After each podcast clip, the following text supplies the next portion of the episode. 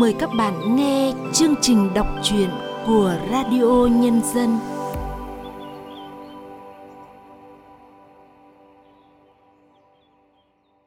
Thưa các bạn, chương trình đọc truyện của Radio Nhân dân hôm nay xin được gửi tới các bạn truyện ngắn Giọt mật thiêng của tác giả Lý A Kiều qua sự thể hiện lâm ngạn. Mời các bạn cùng nghe.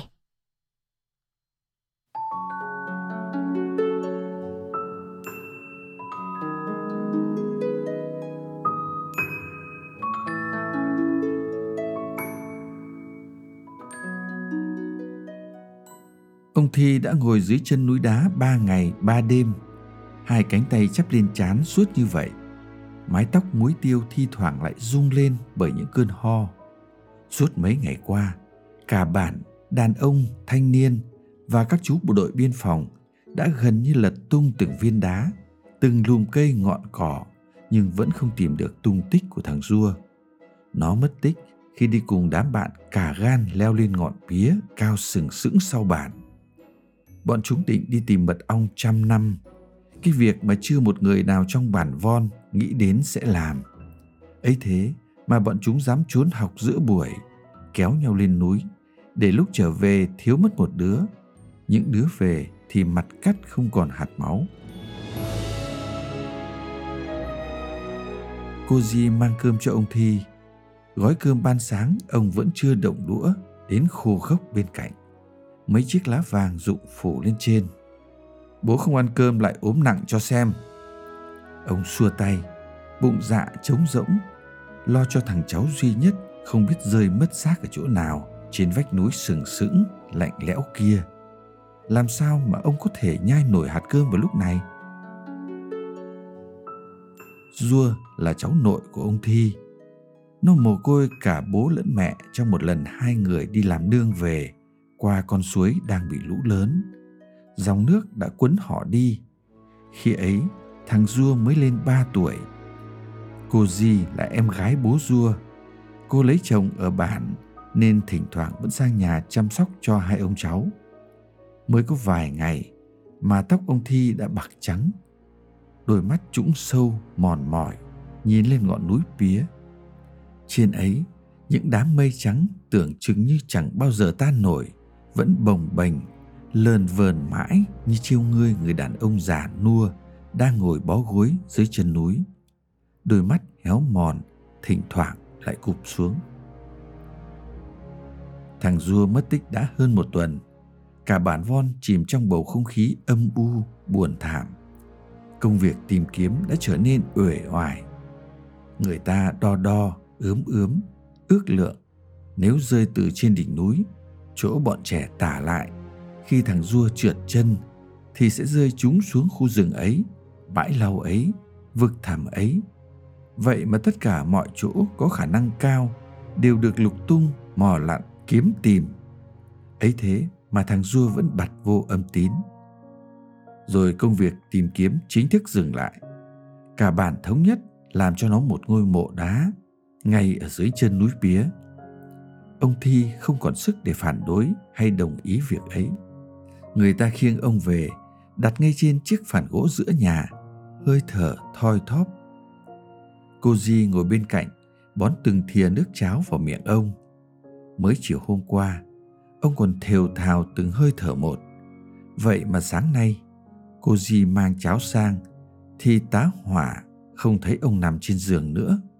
Con dao treo bên các bếp cũng không còn ở đó cả bản lại nháo nhào, kéo nhau đi tìm cả ông lẫn cháu. Nhưng đường lên núi đâu phải dễ, dây rừng rậm rạp, gai cuốn chằng chịt. Họ phải vừa mở đường, vừa bắt tay thi nhau gọi. Ông ơi, rùa ơi! Ông nội rùa ơi! Ở đâu đây?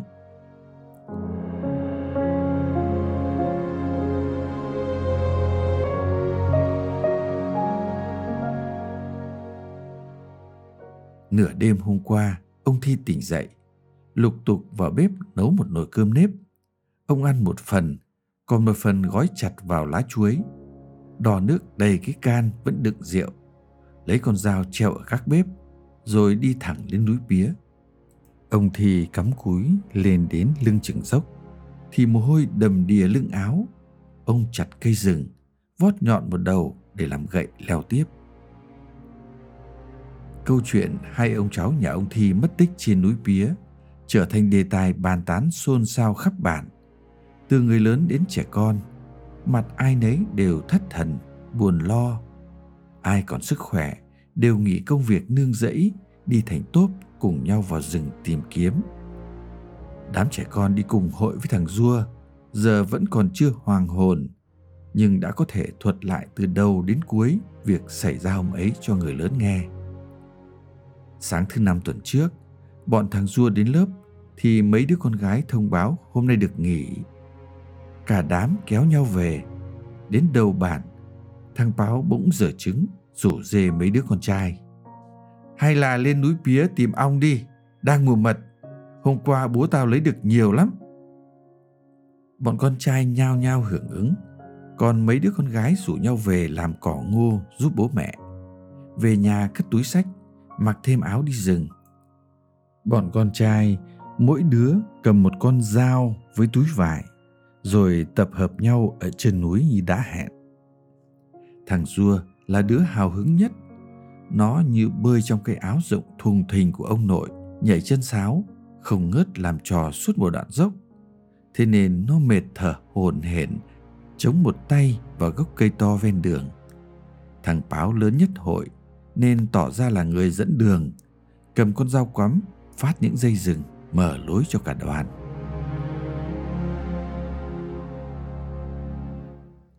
Bọn trẻ háo hức leo leo, trèo trèo, có những đoạn dốc đứng, tưởng như đứa này đạp trên vai đứa khác để nhòi lên phía trên.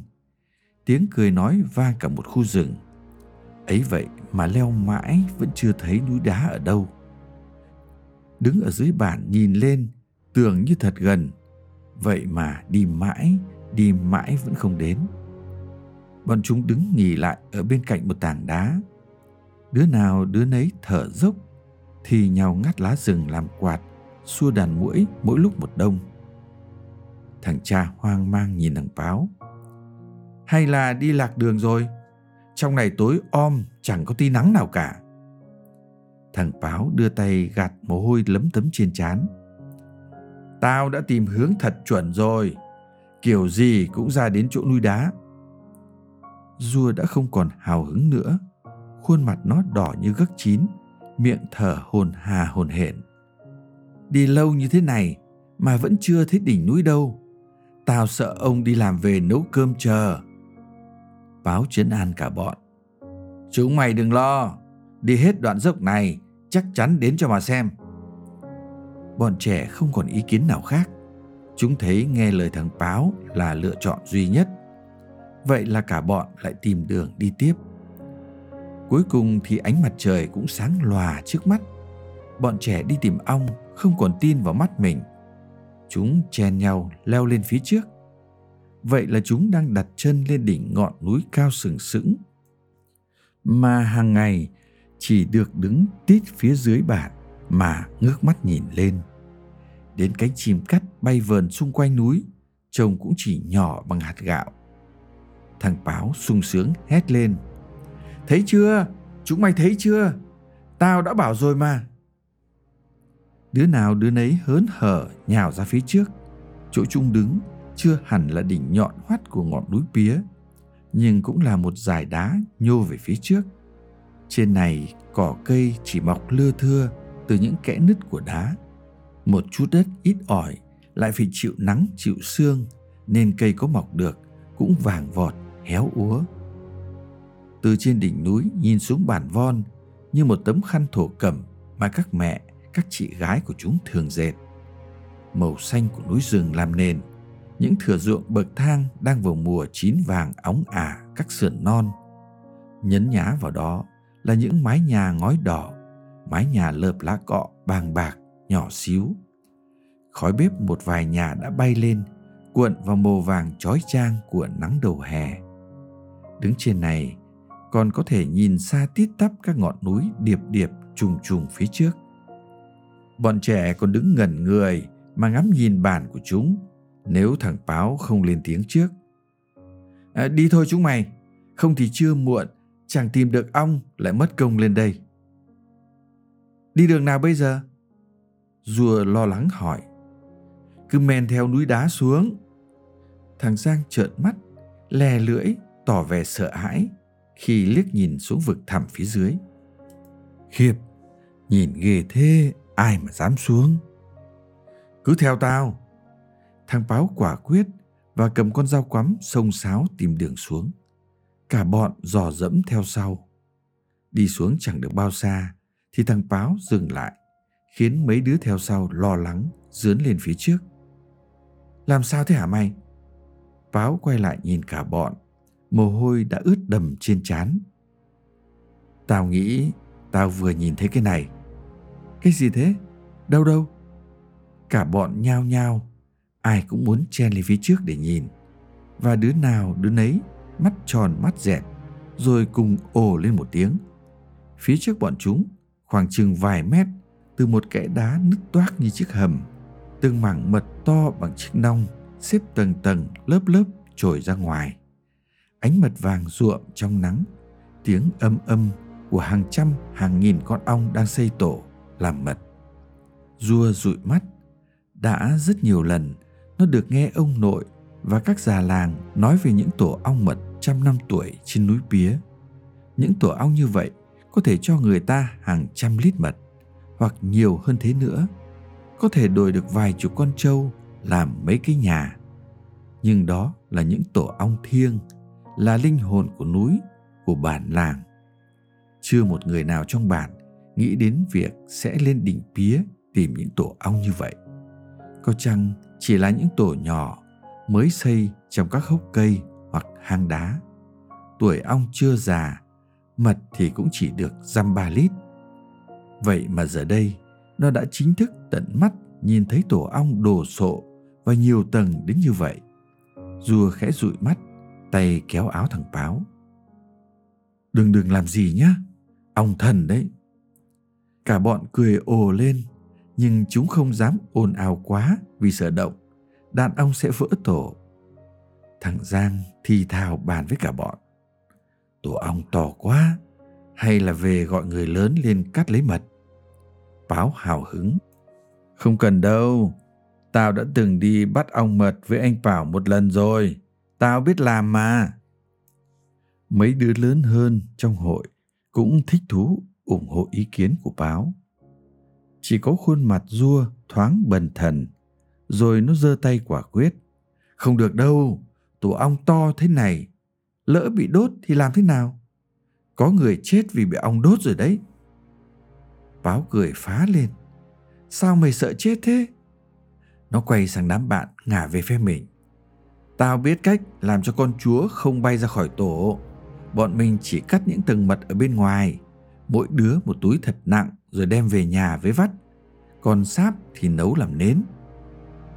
Báo nói đến đó thì ngừng lại trong đầu nó hiện lên hình ảnh mỗi lần bố lấy giấy tai cho mấy anh em, bố phết những giọt sáp ong xuống mấy tờ giấy moi, cuộn thành hình phễu, rồi bắt anh em nó nằm xuống, nghiêng đầu cho bố nó cắm phễu vào tai rồi đốt.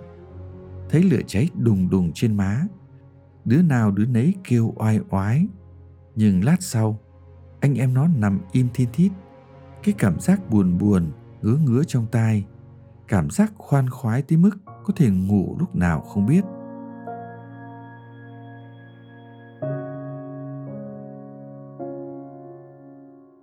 Báo phân công từng việc cho đám bạn.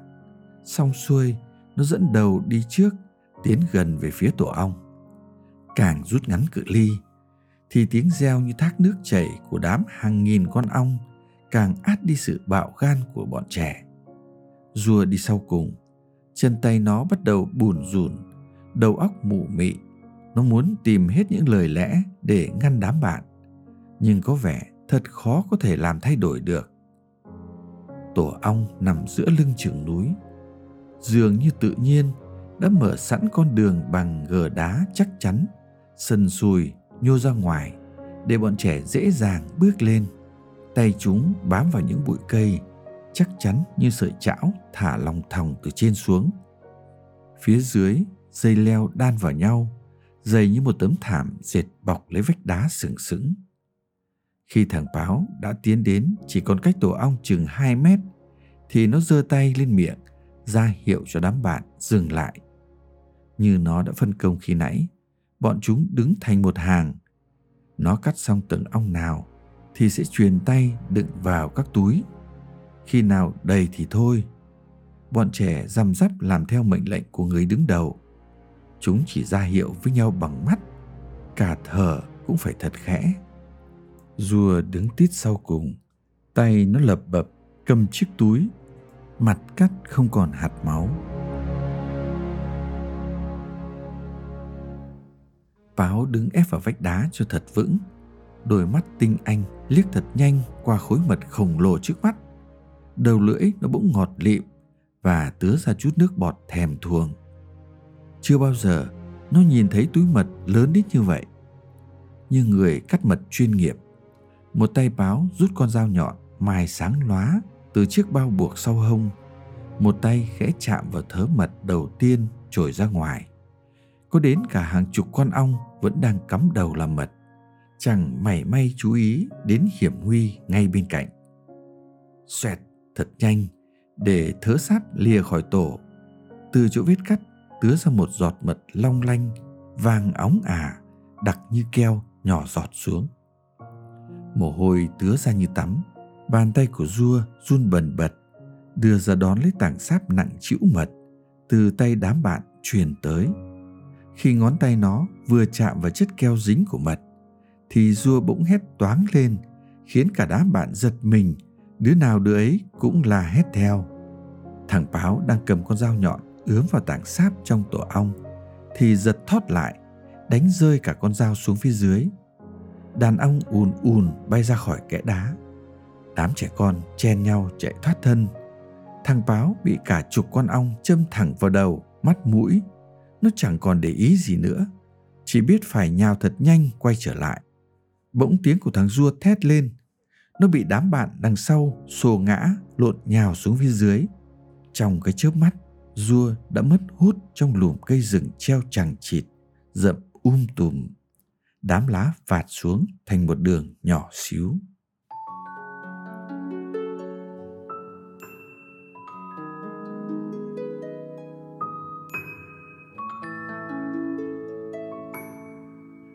Ông Thi leo lên đến gần đỉnh ngọn núi bía. Hai gối mỏi như muốn rụng xuống. Dễ cũng phải hơn ba chục năm rồi, ông chưa bước chân lên lại nơi này. Đối với ông, đây là chốn linh thiêng nhất, là nơi mà ngày ngày người bản hon đứng tít phía dưới kia ngước lên, cầu cho mưa gió thuận hòa, bắp ngô chắc hạt, bông lúa nặng chịu tay, người bớt đau ốm, nhà nhà đầy áp tiếng cười.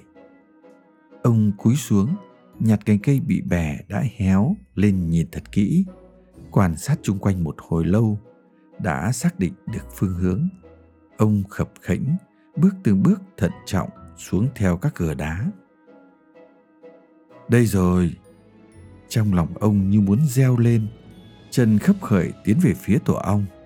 Thật không thể ngờ rằng nó vẫn còn ở đây. Đã mấy mươi năm trời, từ khi ông còn là một thanh niên theo bố đi lên núi. Khi ấy, những tầng sáp mới chỉ to bằng chiếc mâm. Vậy mà giờ đây, cả một khối mật khổng lồ, vàng óng đua ra khỏi hang đá. Ông biết nơi này hàng nghìn con ong chúa nhỏ đã chia tổ đi khắp cánh rừng bản hon, cho biết bao nhiêu mật ngọt. Người bản chẳng mấy ai biết đến, họ chỉ truyền tai nhau trên đỉnh pía cao vời vợi kia có thần ong và người bản thờ cúng những thần ong ấy. Tiếng vo ve hợp lại của hàng nghìn con ong khiến ông Thi ngẩn người, lặng ngắm những tầng mật vàng ruộng thơm ngát. Rồi bỗng ông tái mặt khi nhìn thấy từ kẽ đá chảy ra một dòng mật vệt dài xuống theo vách đá và chợt hiểu chuyện gì đã xảy ra. Ông đút dao vào bao, rồi chắp hai tay thật thành kính về phía tổ ong rồi ông đu theo sợi dây rừng vừa mở đường vừa dò dẫm bước theo gờ đá xuống dưới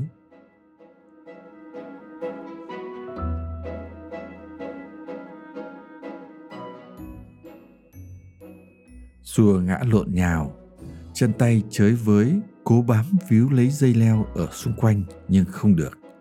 Đầu nó liên tiếp va vào vách đá, mặt mũi tối sầm, da thịt bị gai cào đau rát. Cuối cùng, tay rùa cũng kịp túm vào một sợi dây rừng và mắc kẹt lại giữa lưng chừng vách đá. Tai rùa chỉ nghe loáng thoáng tiếng của đám bạn la hét xa tít phía trên, rồi chẳng biết gì nữa. Đến khi rùa mở được mắt, thì chung quanh đã tối mù mịt. Nó bị mắc vào một lùm cây rừng cuốn chằng chịt đan vào nhau như một chiếc võng. Rùa cố gắng cất tiếng gọi yếu ớt, nhưng không nghe thấy tiếng ai trả lời. Rùa khẽ cựa mình, cả thân thể đau ê ẩm, da thịt bị chảy xước, buốt rát. Bên đùi trái đau như sắp rời ra. Giờ đang là ban đêm, đợi trời sáng mới tìm đường xuống vậy. Dua tự an ủi mình, rồi lại dựa đầu vào vách đá, không quên nắm tay thật chặt vào một sợi dây. Chờ mãi, chờ mãi chẳng thấy trời sáng. Dua hoảng hốt, nhận ra mình đang mắc kẹt giữa các lùm cây và vách đá. Xung quanh rậm um tùm, đến nỗi ánh sáng mặt trời không thể chiếu đến. Thế rồi Du có thể phân biệt được ban đêm là khi những con đom đóm lập lòe đậu trên vách đá và lá cây. Thật khủng khiếp. Dua sợ hãi khi nghĩ chỉ có một mình giữa vách đá treo leo này. Bụng bắt đầu thấy đói và miệng khát khô. Chợt nghĩ đến chiếc túi và thật là may mắn vì đeo chéo quanh cổ nên nó vẫn còn đây. Chai nước cũng vẫn còn. Dua phải thật tiết kiệm, mỗi lần khát chỉ được nhấp một ngụm nhỏ ánh đom đóm lại lập lòe sáng. Rùa tính nó ở trên này được hơn bốn đêm. Chai nước đã cạn nhẹ bâng, mà bụng thì đói cồn cào. Đói đến chân tay mềm nhũn, mắt cố căng lên nhưng lại nặng trĩu. Rùa áp má vào vách đá lạnh lẽo. Nó cố gắng không ngủ, nhưng vẫn thiếp đi lúc nào không hay. Thế rồi, rùa lại tỉnh và lại lả đi chẳng biết bao nhiêu lần nó cũng chẳng trong mắt lên, chờ đom đóm lập lòe nữa. Mỗi lần tỉnh dậy, nó biết mình vẫn còn sống. Nhưng ở cái chỗ treo leo, sâu hun hút này, ai tìm đến được mà cứu? Rùa nhớ ông nội. Không biết giờ này ông có đang đi tìm mình không? Ông thương cháu, nhưng cũng hay đánh đòn mỗi khi rùa làm sai việc gì. Ông ơi, nếu cháu không về thì ai sẽ nấu cơm cho ông ăn? Rồi ai sẽ cùng ông đi rừng bắt cua đá vào những ngày mưa? Ai đi mua thuốc cho ông uống lúc ông bị ốm? Ông đừng giận cháu nhé. Rùa áp má, cho nước mắt chảy vào vách đá. Bỗng nó run rẩy, chẳng biết có chất gì dinh dính, chảy từ phía trên xuống. Mùi mật ong thơm ngào ngạt, vị ngọt tê chảy vào miệng. Đúng là mật rồi nó chảy thành dòng theo gờ đá xuống. Dua chợt nhớ đến nhát cắt thật ngọt của thằng báo hôm trước vào tầng mật. Nó thầm cảm ơn tổ ong, rồi cứ áp má vào nơi có vị ngọt, cho mật chảy vào khóe miệng.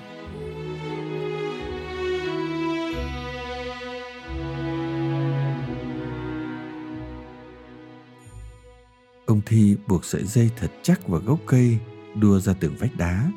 Một tay bám vào dây, một tay ông phát quang các ngọn cây, bụi cỏ, mở thành một lối xuống phía dưới.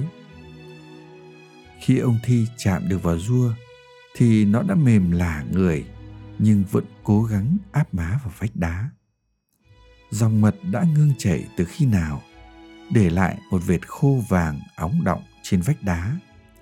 Chẳng biết phép màu thần kỳ nào khiến ông Thi có thể đủ sức để vác đứa cháu nội từ trên núi xuống cho đến khi gặp những người đi tìm hai ông cháu. Rất đông người kéo đến chật kín sân, ồn ào bàn tán. Ai cũng tò mò muốn biết Dua còn sống hay không. Nhưng hai anh thanh niên được cử đứng canh ở cửa, không cho một ai vào trong nhà ngoài người nhà ông Thi, cùng hai anh chị y tá bản vào khám cho Dua. Đến chiều, ông Thi chống gậy tập tĩnh đi ra sân. khẽ mỉm cười nói với mọi người rùa đã có thể uống được ít nước cháo. Họ nhao nhao xuống vào hỏi chuyện ông rằng có phải trên đỉnh vía có tổ ong khổng lồ như bọn trẻ đã tả không? Ông thi trầm ngâm hồi lâu mắt đăm đắm nhìn về phía ngọn núi cao sừng sững. Ở đó những đám sương mù đang thi nhau bay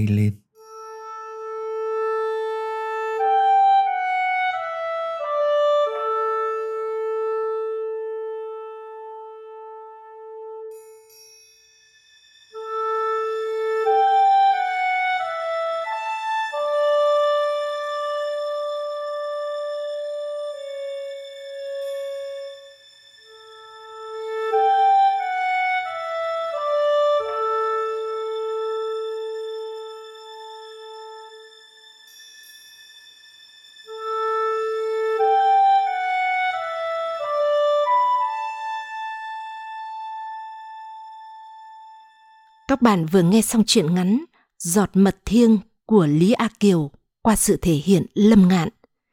Sau đây, mời các bạn cùng nghe những nhận xét của nhà thơ Hữu Việt về truyện ngắn này. Đại dương, rừng núi, theo quan niệm của người xưa đều mang trong mình những sức mạnh siêu nhiên. Vì vậy mới có tục thờ thần núi, thần biển, thần rừng. Những ai cả gan xâm phạm những sức mạnh ấy sẽ bị thần trừng phạt. Việc thiêng hóa thiên nhiên không phải là mê tín, mà nếu nhìn theo quan điểm khoa học, chính là cách tôn trọng thiên nhiên, bảo tồn thiên nhiên vì sự phát triển bền vững của con người.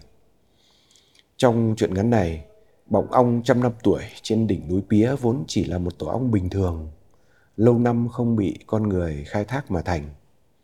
Vì không bị khai thác nên tổ ong này đã sinh ra nhiều tổ ong khác cung cấp mật ngọt lâu dài cho làng, cho bản. Những đứa trẻ dại dột không hiểu đạo lý đó đã tấn công tổ ong thiêng. Tai nạn ngẫu nhiên xảy ra với cậu bé Dua đã được thiêng hóa thành sự trả giá cho hành động báng bổ với thần linh. Tác giả truyện ngắn đã viết rất khéo để câu chuyện không bị biến thành hoang đường. Bởi thần linh sau khi trừng phạt người có tội thì cũng đầy bao dung. Sau khi dạy cho những kẻ tội đồ kia một bài học nhớ đời thần linh đã mở đường hiếu sinh cho con người. Chi tiết dòng mật ngọt từ những vết dao cắt tổ ong đã tiếp tục tiết ra để nuôi sống cậu bé rua nhiều ngày mắc kẹt trong khe đá, chờ đến lúc ông của cậu ta đến cứu là một cái kết đẹp. Tác giả Lý A Kiều là người dân tộc Giao, sinh ra và lớn lên tại Tuyên Quang. Trong truyện ngắn này, thiên nhiên, phong cảnh núi rừng đã hiện lên tuyệt đẹp dưới ngòi bút của tác giả, cho thấy chị phải là người sống lâu, sống kỹ với miền đất quê hương thân yêu của mình. Chương trình đọc truyện của radio nhân dân hôm nay xin được tạm dừng tại đây. Hẹn gặp lại các bạn trong chương trình sau. Thân ái, chào các bạn.